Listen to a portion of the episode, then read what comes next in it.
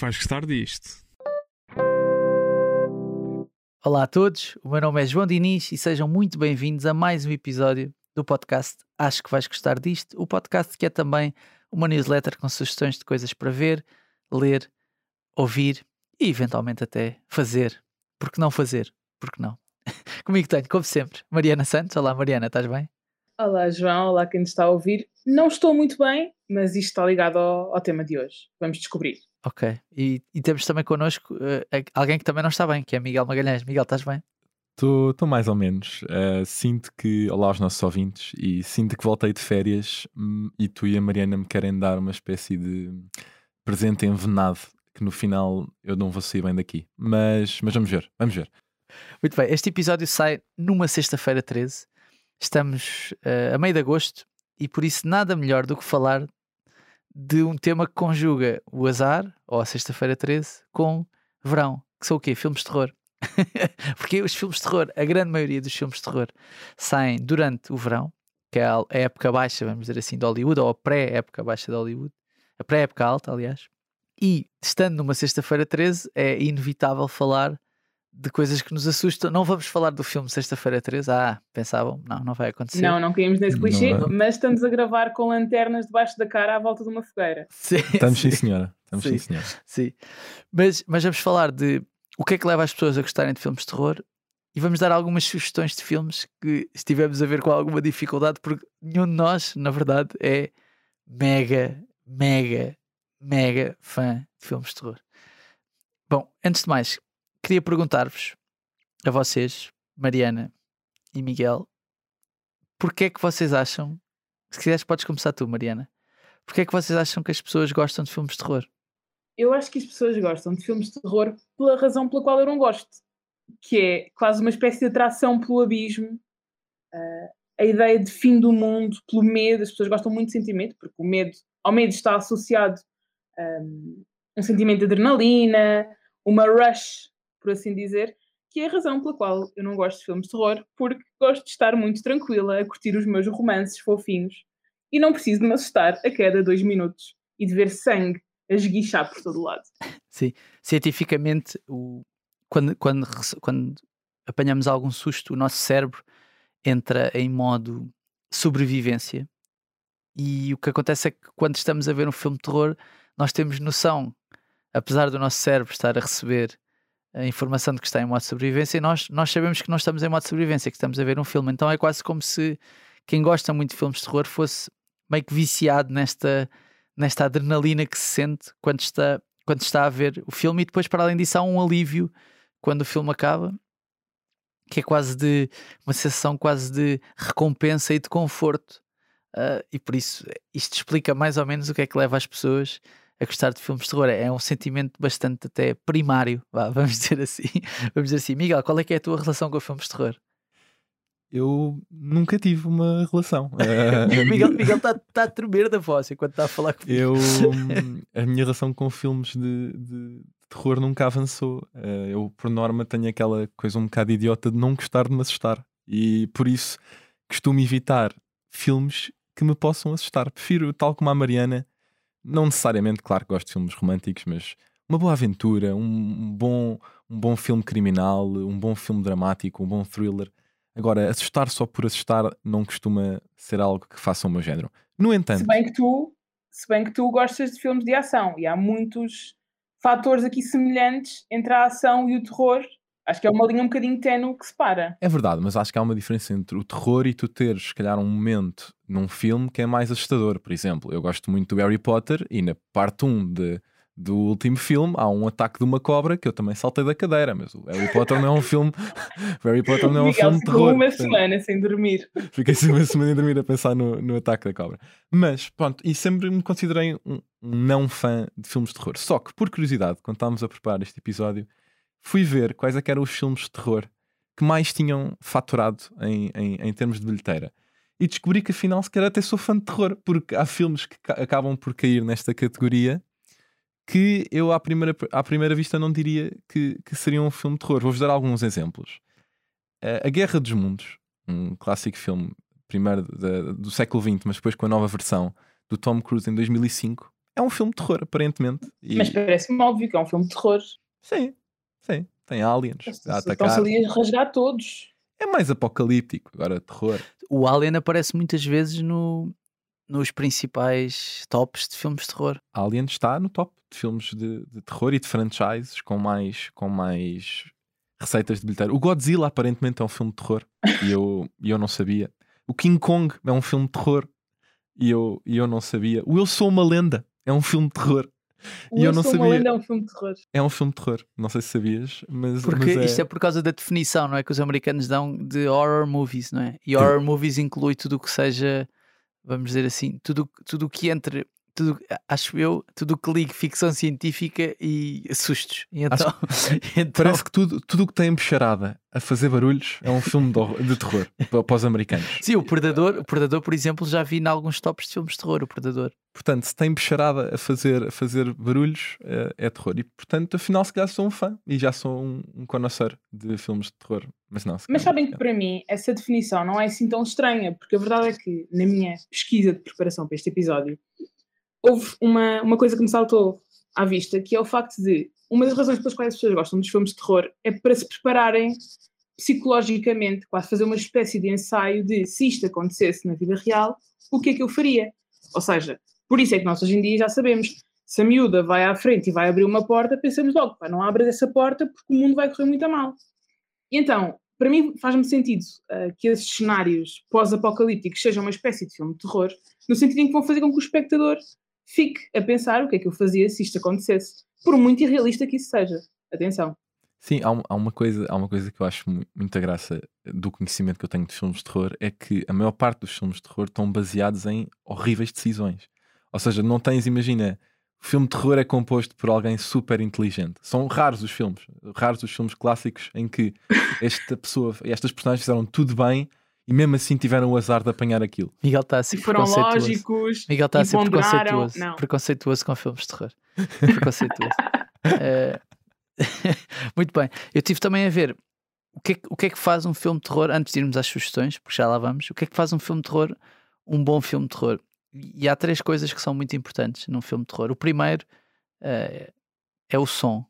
O som é absolutamente decisivo num filme de terror e, e desde já posso deixar-vos já aqui uma sugestão que aparentemente antes de começarmos a gravar o Miguel e a Mariana não faziam ideia que é se porventura estiverem com muito medo a ver um filme de terror aquilo que têm de fazer é tapar os ouvidos se taparem os ouvidos em princípio não vão ter não se vão assustar da mesma maneira porque, Foi porque assim, o som que tu, foi assim que tu viste os filmes de que, de que nos vais falar hoje? não, não, não, não, não, não vi, não foi assim, Estavas assim. a ouvir uma banda sonora, estavas a ouvir Bee Gees enquanto estavam a passar os filmes. Não, mas já dei por mim, já dei por mim várias vezes a fazer isso quando eu sinto que pode acontecer alguma coisa, eh, a, a tapar os ouvidos. Oh, Porque- que querido. Porque a princípio, a princípio não, não te vai assustar. O som tem esse impacto e o som é uma, é uma parte com- completamente fundamental do, do susto e se quiserem do jump scare, que já, mas já, já vamos falar do jump scare. Portanto, as pessoas que têm estado a usar aquela almofada tática ao lado para pôr à frente da cara têm estado a fazer tudo mal. Sim. Não é preciso almofada Se tática. calhar, não, se calhar têm duas para tapar os ouvidos. Tipo, se calhar é, se calhar, se calhar é isso que têm de fazer. Outra coisa que é muito importante nos filmes de terror é a forma como são filmados. E muitas vezes há tipos de planos que se repetem, por exemplo, ângulos fechados. Se nós pensarmos no Shining, não sei se vocês estão a par do Shining, há uma cena do, do miúdo com caminha numa que está que tá numa num triciclo, não é? E que está a ver duas irmãs. O- os ângulos desse, os planos dessas câmaras são muito, são muito fechados. Temos também muitos close-ups, olhos, mãos, etc. Temos também, às vezes, câmaras usadas à mão, o chamado handheld, não é? Por exemplo, no projeto Blair Witch, que é um dos clássicos de terror, é muito comum. E às vezes temos também ângulos oblíquos, ou seja, a câmara estar meio, estar meio na, na diagonal, por exemplo, para nos dar uma ideia de instabilidade. E tudo isso faz com que a nossa experiência depois seja mais assustadora. E por último, temos os jump scares. O que é que são os jump scares? É na edição nós conseguirmos conjugar a a a- o, que se, o que se filma com o som. Pá, e no fundo, os jump scares são aquilo que nos faz, às vezes, lá está, ir buscar a almofada ou tapar os ouvidos ou, ou coisas desse género. Isto são as três partes, são as três peças fundamentais, se quiserem, dos filmes de terror, mais de uma perspectiva técnica, mas não vos vamos amassar mais com isto, porque está na hora de de falarmos de sugestões e, portanto, eu queria começar pelo nosso principal especialista de filmes de terror, Miguel Magalhães. Miguel está a chorar. Miguel, qual é a sugestão que tu trazes? Eu, antes de dar a sugestão, vou-vos contar do meu processo para falar da minha sugestão. Ehm, como sabem, sou um grande fã de filmes de terror, portanto, a primeira coisa que eu fiz para preparar este episódio foi lista de filmes de terror para pessoas que não gostam de filmes de terror, para poder ter algo para sugerir. E obviamente que o primeiro resultado que o Google me deu foi um artigo do BuzzFeed, que tem conteúdo ótimo para quem costuma ter este tipo de questões. E um dos filmes que eu encontrei na lista desse artigo do BuzzFeed foi o A Quiet Place, que foi uh, realizado pelo John Krasinski, uh, mais conhecido por ser o Jim do The Office, que era um filme que eu já tinha querido, querido ver há mais tempo e que pensei para mim, quão assustador é que o Jim do The Office pode ser ou pode fazer um filme. Uh, e por isso, o A Quiet Place, filme de 2018, é o filme que eu vos recomendo. Who are we if we can't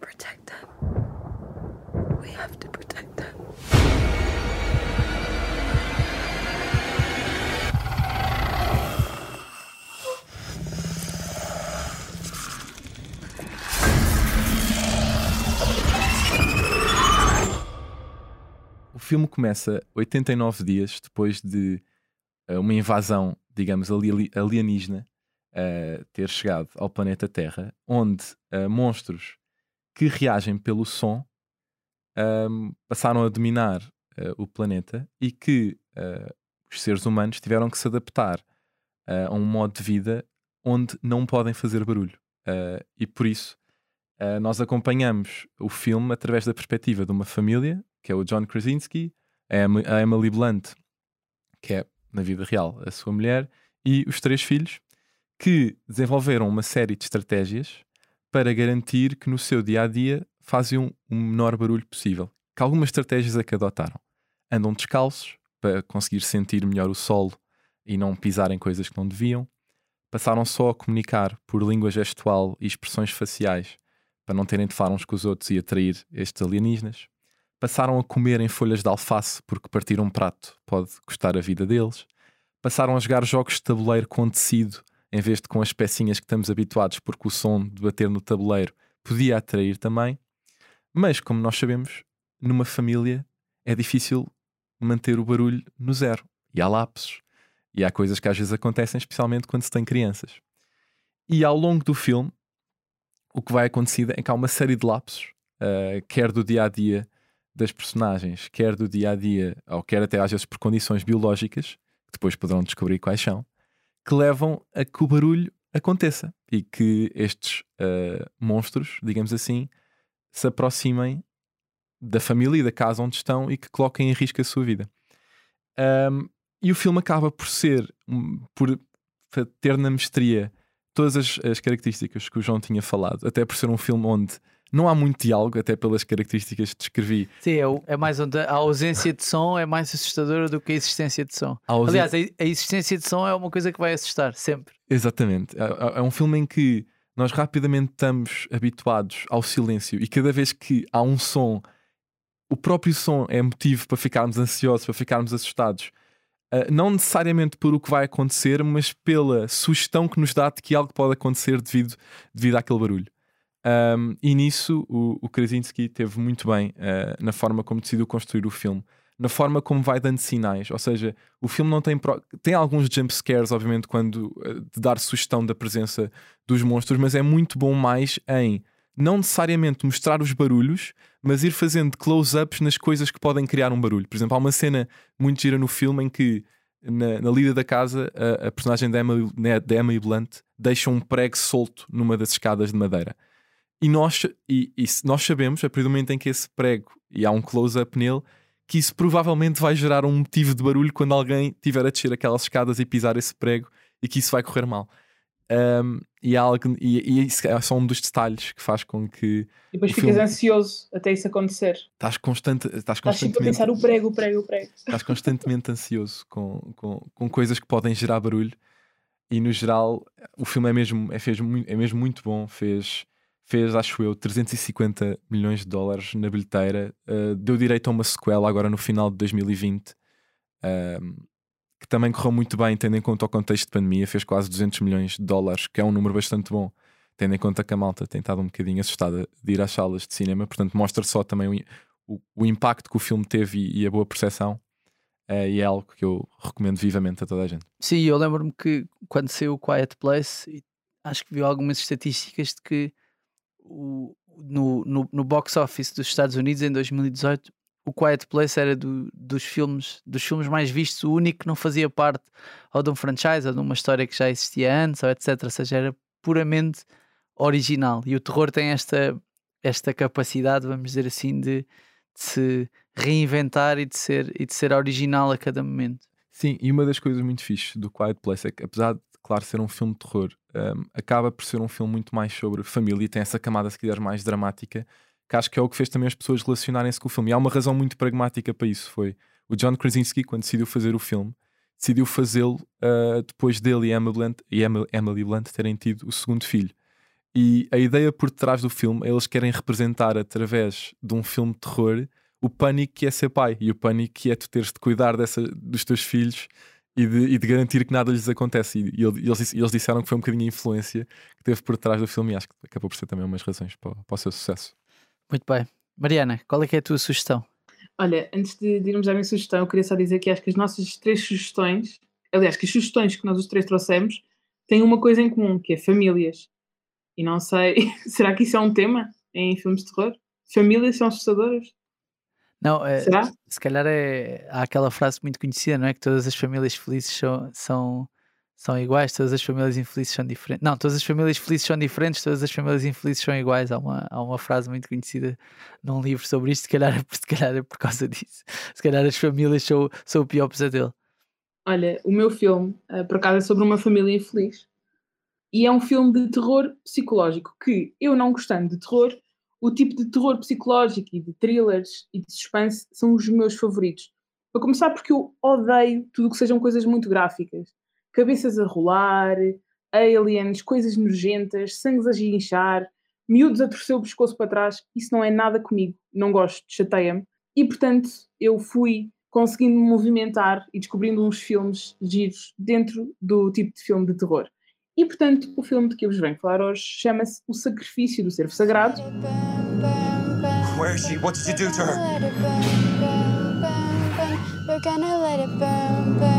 I don't understand why I should have to pay the price.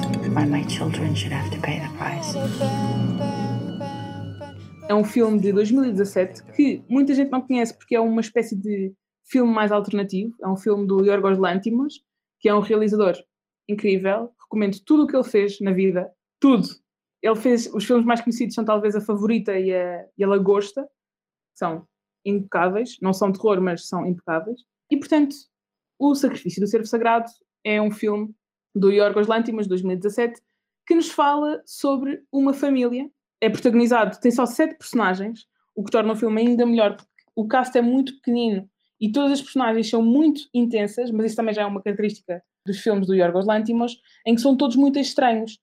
E o filme, a história em si, não vos quero dar grande spoiler, mas o filme conta a história de uma família onde o marido e o pai é um cirurgião e de repente a família é toda assombrada com uma espécie de maldição que é dada por um rapaz que é filho de um homem que morreu na mesa de operações.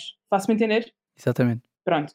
E basicamente, para quebrarem essa maldição, a maldição diz que se não houver um sacrifício, eles vão morrer todos. E para quebrar a maldição, o cirurgião tem de sacrificar um membro da sua família e ele tem de decidir quem é que é. Se não o fizer, eles vão todos morrer lentamente. Primeiro vão deixar de andar, depois vão deixar de comer, depois vão começar a sangrar os olhos e eventualmente vão morrer todos. A verdade é que isto é um filme em que, durante metade do filme, o filme tem duas horas, durante metade do filme parece que não se passa nada. E isto é uma coisa que chateia, quase de será que. Para começar, lá está, o fator que o João tinha dado da música Aquilo tem sempre música muito. é muito tensa, mas depois não está a acontecer nada. De repente temos um miúdo a brincar e está ali uma música como se fosse aparecer alguém com, uma, com um facalhão para lhe cortar a cabeça, mas isso não acontece. É só um miúdo querido, fofinho a brincar, com os olhos super ternurentos.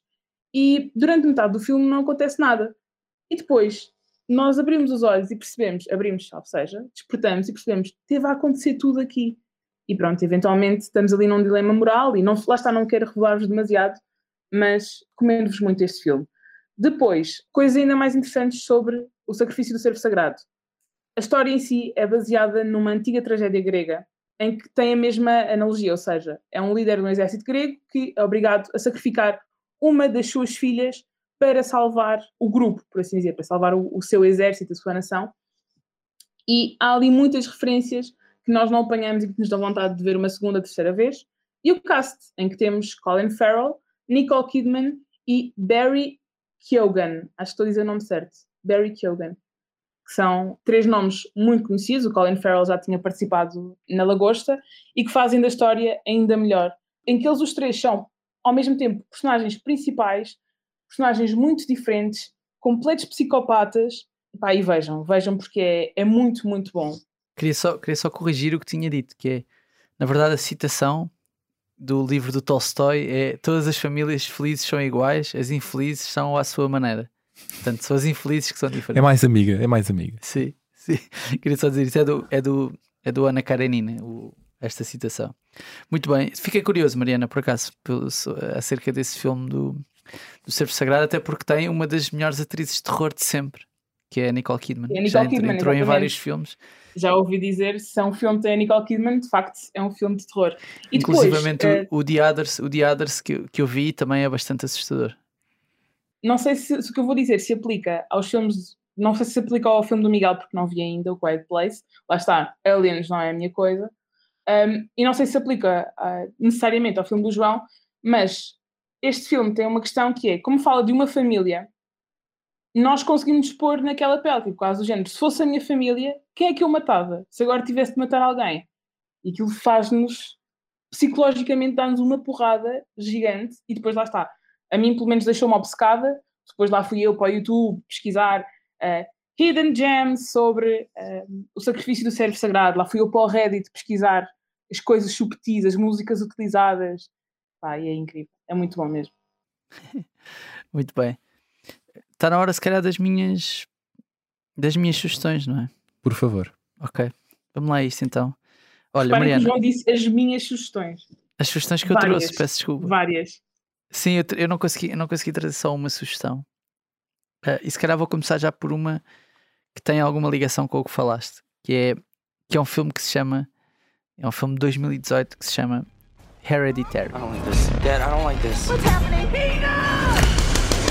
You ever raise your voice at me! I am your mother! Mom, what's happening? Make it stop! Make it stop! Não sei se disse isto bem em Sabes inglês. que tem uma tradução. disseste. Hereditário. Hereditário. Hereditário. O, o Hereditário é um filme, lá está, sobre uma família que está a tentar lidar com, com a morte da, da matriarca da família, da avó, por assim dizer. A avó era, era um. que é a mãe da protagonista e que é assim uma personagem meio misteriosa. E, e coloca, ou seja, e, e coloca a família a tentar lidar com, a- com essa morte e a tentar lidar com uma espécie de assombração que paira um bocadinho eh, pela família depois, de, depois dessa morte ter, ter acontecido. Tem, tem, eu estou a ser um bocadinho vago propositadamente porque eu não quero estragar todo É O filme- spoilers. o filme às pessoas e, e o filme está disponível na Amazon Prime já agora, se quiserem, quem, quem for subscritor pode ver. Tem a Toni Collette, que é uma que, que está muito bem neste filme, muito, muito bem neste filme, e que já vou falar dela um bocadinho mais à frente. E eu queria falar, começar por falar deste, porque é considerado por muitos o melhor filme de terror do século XXI, porque consegue, lá está, ter uma camada dramática forte, como tivemos a falar até agora, e consegue conjugar muito bem o realismo com o surrealismo ou, ou a fantasia, que normalmente é aquilo que faz as pessoas terem mais medo quando estão a ver alguma coisa, né? que, que é a possibilidade de nós acharmos que determinada coisa podia acontecer. E depois, por último, sem estragar muito, é um filme que desafia as expectativas. O que é que isto quer dizer? Dando exemplos eh, aqui, spoiler alert, portanto peço imensa desculpa, mas o que é que isto quer dizer? Quer dizer que, por exemplo, no Scream, que é um filme terror bastante conhecido, a Drew Barrymore entra no trailer e é apresentada como se fosse uma personagem principal. A Drew Barrymore, quando saiu o Scream, já era uma estrela de cinema na altura. E a Drew Barrymore morre nos primeiros minutos do Scream. E isso é desafiar as expectativas do, de quem vai ver, do espectador, neste caso, que é há uma determinada ideia do que é que pode acontecer, a nossa cabeça está formatada para estamos a apresentar esta atriz, aconteceu mesmo no Psycho, por exemplo, mas estamos a apresentar esta atriz, esta é uma atriz conhecida, em princípio ela vai estar presente no filme todo, vai ser a personagem principal daquele filme, e isso não acontece. E acho que o hereditário é muito bom a, a jogar com essas expectativas, mesmo muito bom, sem querer revelar, sem querer revelar muito. Esta seria a minha primeira, a minha primeira sugestão. Sobre, sobre a questão das expectativas, João, deixa-me só acrescentar que eu acho que há uma coisa que o hereditário faz muito bem, que é nunca nos dizer ao certo o que é que está a acontecer. Ou seja, eu sinto que ao longo do filme, sei lá, eu acho que, que nós temos uma espécie de estereótipo de filme de terror, quase do género. Há um fantasma, o fantasma vai matar a família toda, eles vão fugir, não vão conseguir, no final morrem todos e nós ficamos felizes porque não é a nossa casa e nós estamos seguros. No caso do Hereditário, eu sinto que, lendo a sinopse, começando a ver o filme, há quase uma espécie de intriga do género: mas o que é que se está aqui a passar? O que é que vai acontecer a Sim, seguir? o que é que é isto? Quem é que vai morrer? Quem é que vai ser a estrela? Quem é que vai ser o mal? Quem é que vai ser a pessoa esperta? Quem é que vai ser o primeiro a morrer? Ou seja, há uma espécie de intriga à volta do próprio plot que não nos é contada logo. E eu acho que isso funciona muito bem. Sim, que só é revelado mesmo, mesmo no final. Sim, às tantas estás em pânico porque todas as opções te estão a passar pela cabeça. Exato. Enquanto em muitos filmes de terror mais ah, fáceis, por assim dizer, de digerir, tu tens quase a partir da premissa de ok, é isto que vai acontecer. Já sei, já, te- já sei o que esperar, agora é só aguardar que venham os fantasmas e os jumpscares. Sim, e, e não tem muito, não sendo um filme que tenha muitos, muitos jump scares, é um filme em que as partes assustadoras, epá, pelo menos a mim, para mim, foram verdadeiramente assustadoras. Sim, funcionam mais por build-up e não necessariamente por eh, um Exato. momento de jumpscare, Exato, percebes? exato. Depois, estou, atenção, estou a ir aqui de trás para a frente, portanto, este, o, o Hereditário é de 2018. Depois trago-vos um filme de 2004. Na verdade, não é um filme, é uma saga, uma saga de filmes que é O Sol. Most people are so ungrateful to be alive. But not you. Not anymore. Game over. Porquê que o Só é relevante para mim? Para já estamos a falar de nove filmes. Nove filmes do Só. E qual é que é a história do Só? A história eh, do primeiro filme é, muito simples de contar. Há dois homens que acordam numa casa de banho que aparentemente pública, presos por uma corrente de ferro, com uma pessoa que está morta entre eles, não conseguem chegar à pessoa, não conseguem de- chegar um, ao outro. Têm duas cassetes para ouvir. eh, o, isto porque o morto tem um gravador que eles têm de recuperar para conseguir ouvir as cassetes e um deles tem até às, às, às seis da tarde para matar o outro. E depois há uma série de flashbacks que mostram eh, o serial killer, um serial killer, que na verdade é um serial killer muito especial, que é alguém que não mata no momento as próprias vítimas. Ou seja, o que faz o Jigsaw, que é o nome do, do serial killer, é colocá-las em determinadas situações em jogos, né? a frase icónica do filme é Wanna play, wanna play a game ou Let's play a game. São jogos mortais em que coloca as pessoas numa posição em que ou elas têm de matar umas às outras ou elas têm de fazer algo para impedir que morram. E portanto, a história do filme é esta, a premissa do- dos filmes, de todos os filmes, é esta. E portanto, são nove, são nove filmes ao todo, como eu disse. O último saiu este ano, inclusivamente, que foi produzido e protagonizado pelo Chris Rock. Pelo Chris Rock. E porquê é que eu acho que o Só é fixe? O Só, para já a premissa é boa. Esta premissa de o serial killer que na verdade não mata ninguém é ótima. Ou seja, a ideia de que alguém nos pode fazer mal sentar ao pé de nós é, é muito forte. É muito forte. Eu acho que isso torna a coisa assustadora e ao mesmo tempo entertaining, né? porque às tantas tu queres perceber eh, como é que ele é engenhoso ao ponto de conseguir fazer determinados jogos. Por exemplo, no primeiro filme, eh, houve uma, uma das pessoas que ele, que ele matou, vá, foi uma pessoa que, se tinha, que tinha cortado os pulsos e que ele achava que tinha sido só para chamar a atenção. Então colocou a pessoa numa jaula de arame farpado, em que basicamente, eh, com, com uma bomba, não é? em que basicamente a pessoa para se salvar tinha efetivamente de se cortar. Ou seja, se queres viver tens de cortar, se ficas parado vais morrer. E, Então, esta, todas, todos, todos estes desafios, por assim dizer, meio desta moral meio difusa, são, são, são interessantes e, e eu acho que essa é parte do sucesso da saga. E depois a outra parte é, é o fim. O fim do Só é do primeiro filme é memorável. Eu lembro-me de ter visto o filme no cinema, tinha, tinha 17 anos, e de ter ficado completamente extasiado com o que tinha acontecido. Ainda por cima, a música é muito conhecida, a música do Só. É, eu não sei se não está presente aqui, mas, mas a música do Só é muito, muito conhecida. Então toda a, a apoteose do final é não é tanto assustadora, mas há, há ali quase um há uma surpresa gigante com o que acabou de acontecer e acho que parte do sucesso do filme é é esse. Querias dizer alguma coisa, Miguel? Ia, ia, tá, eu ta- ia dizer-te que eu, eu gosto, não, nunca vi o só, mas há, há uma coisa que, e acho que, especialmente para as pessoas que não têm uma relação tão grande com os filmes de terror, que é, eu não vendo o só, acho que sei imenso do só por causa dos scary movies, porque em, em, em cada scary Filmes de movie. terror, no geral. Sim, porque acho que um, os Scary Movies ajudaram para quem não gosta ou para quem gosta deste tipo de filmes de paródia. Os Scary Movies é, dão-te as referências dos casos principais filmes de terror sem tu nunca teres visto nenhum. Ou seja, eu nunca vi o só, mas sei perfeitamente a figura do Jigsaw e da brincadeira com, como o João disse, do Wanna Play a Game. Eu nunca vi o Pesadelo de Elm Street ou o Ring ou o The Conjuring, mas sei as principais cenas que ficaram emblemáticas desses filmes porque o Scary Movie brincou, brincou com isso. Ou seja, acho que eh, quando estamos a falar até da relação que as pessoas têm com filmes de terror, e não, tinha, não tínhamos dito isso ao início, acho que o Scary Movie, se calhar para muita gente, foi o ponto de entrada, mesmo não tendo visto, para tu teres referências desse, desse mundo, e o só acaba por estar presente em quase todos, com uma ou mais cenas que foram sendo tiradas dos nove Quer filmes. dizer, que... no, no primeiro não- no primeiro acho que não, porque o primeiro Só ainda não tinha saído. Não tinha, não no tinha primeiro é muito Scream, muito, é muito aquela onda dos filmes de terror dos anos 90, Yeah, yeah, yeah. de agora não me lembro do nome, mas tínhamos o Scream e tínhamos o Sei o que fizeste no verão passado, por exemplo, que também era um filme,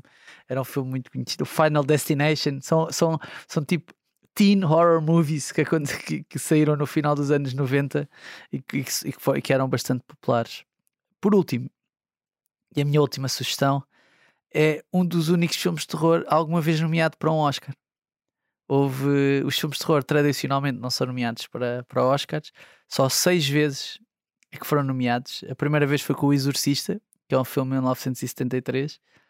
A segunda vez foi com O Tubarão, que é um filme icónico de 1975. A terceira, e atenção, eu não considero este um filme de terror, mas aqui na lista que eu estou a ver entra, foi com O Silêncio dos Inocentes, em 1991. Depois o Black Swan, 2010, também para alguns é considerado filme de terror e foi nomeado. O Get Out, de 2017. E chegados a 1999, um dos principais anos para o terror no mundo, porque foi o ano em que também saiu o projeto Blair Witch, temos o Sexto Sentido. I see dead people walking around like regular people. I don't see anything. Are you sure they're there? Sometimes you feel it inside, like you're falling down real fast. You ever feel the prickly things on the back of your neck? Yes. That's them. They get mad. It gets cold How often do you see them? all the time. O Sexto Sentido é a história de um psicólogo infantil e da relação que tem com um dos seus pacientes, que é interpretado o psicólogo pelo Bruce Willis e o paciente pelo Ellie Joel Osment. O filme foi o segundo filme mais visto de, dois- de 1999.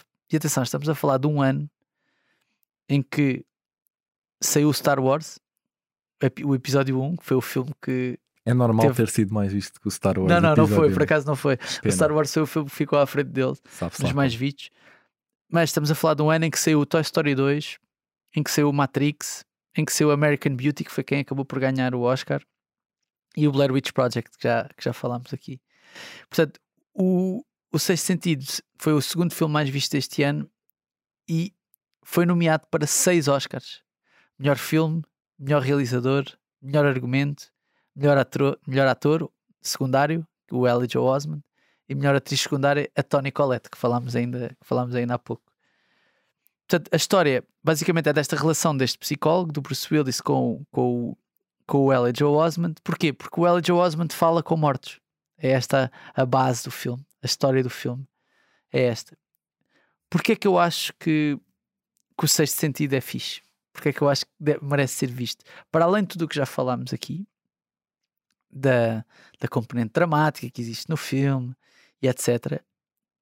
Eu acho que, em primeiro lugar, é um filme que é curioso porque os seus intervenientes acabaram por não cumprir uma série de expectativas que existiam em relação a eles. Ou seja, o, o M. Night Shyamalan tinha 30 anos, achou 30 e poucos anos na altura, quando o filme saiu, ia ser o realizador de futuro de Hollywood. E a verdade é que, não que tenha feito maus filmes, mas nunca mais foi nomeado para um Oscar, por exemplo. Não, não se tornou icónico como, era, como havia essa expectativa.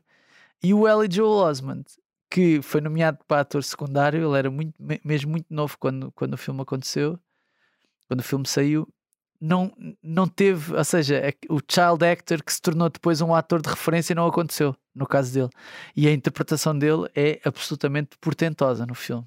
É um exemplo, se calhar, do terror até para o, o Macaulay Culkin do Sozinho em Casa. Acabaram, acabaram por ficar, ficar no mesmo, no mesmo, na mesma estagnação. Exato. Pá, sendo que no caso do Macaulay Culkin havia um, um ou seja, não, não era tanto uma questão de representação, era, pronto, ele basicamente era um fenómeno global.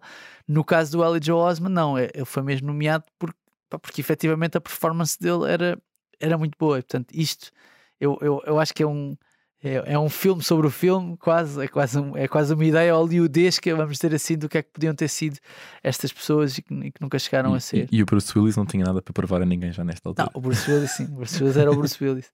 Era só o Bruce Willis. E depois, talvez, a- talvez a coisa pela qual o filme é mais conhecido, que é o seu final. O final do filme, tal como o do Sol que falámos há pouco, é muito, é muito surpreendente.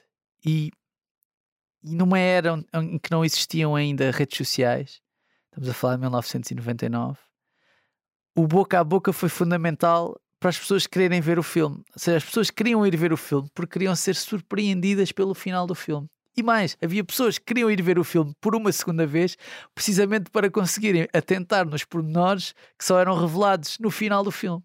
Então, o sucesso do filme e o sucesso da, da, de bilheteira até do filme vem muito por causa do seu fim. Ou seja, começou num boca a boca, toda a gente queria ver o fim, toda a gente queria ver o filme para toda a gente querer perceber porque é que aquilo acontecia no fim. Não vamos dizer o que é que acontece no fim, mas vamos deixar. É assim, é amplamente. Eu acho que é assim, é difícil hoje em dia fugirem deste spoiler, mas não, eu não vou, eu não vou revelá-lo aqui. Mas queria perguntar, a Mariana, a. Mariana, tu nunca viste o filme, não é? Eu nunca vi o Sentido, tenho algumas referências, mas não estou a ver o que é que possa ser essa cena, cena final, por acaso. Pronto, Mariana, tens Não de ver. sei. Tens de ver Não, sexto achas que vou sobreviver? Não, sim, sim, sem dúvida, sem dúvida. Hum, não, não é. Há uma, há uma curiosidade engraçada sobre o filme que é também entre. Não sei se vocês conhecem uma série que é o OC. Sim. DOC, mítico. sim.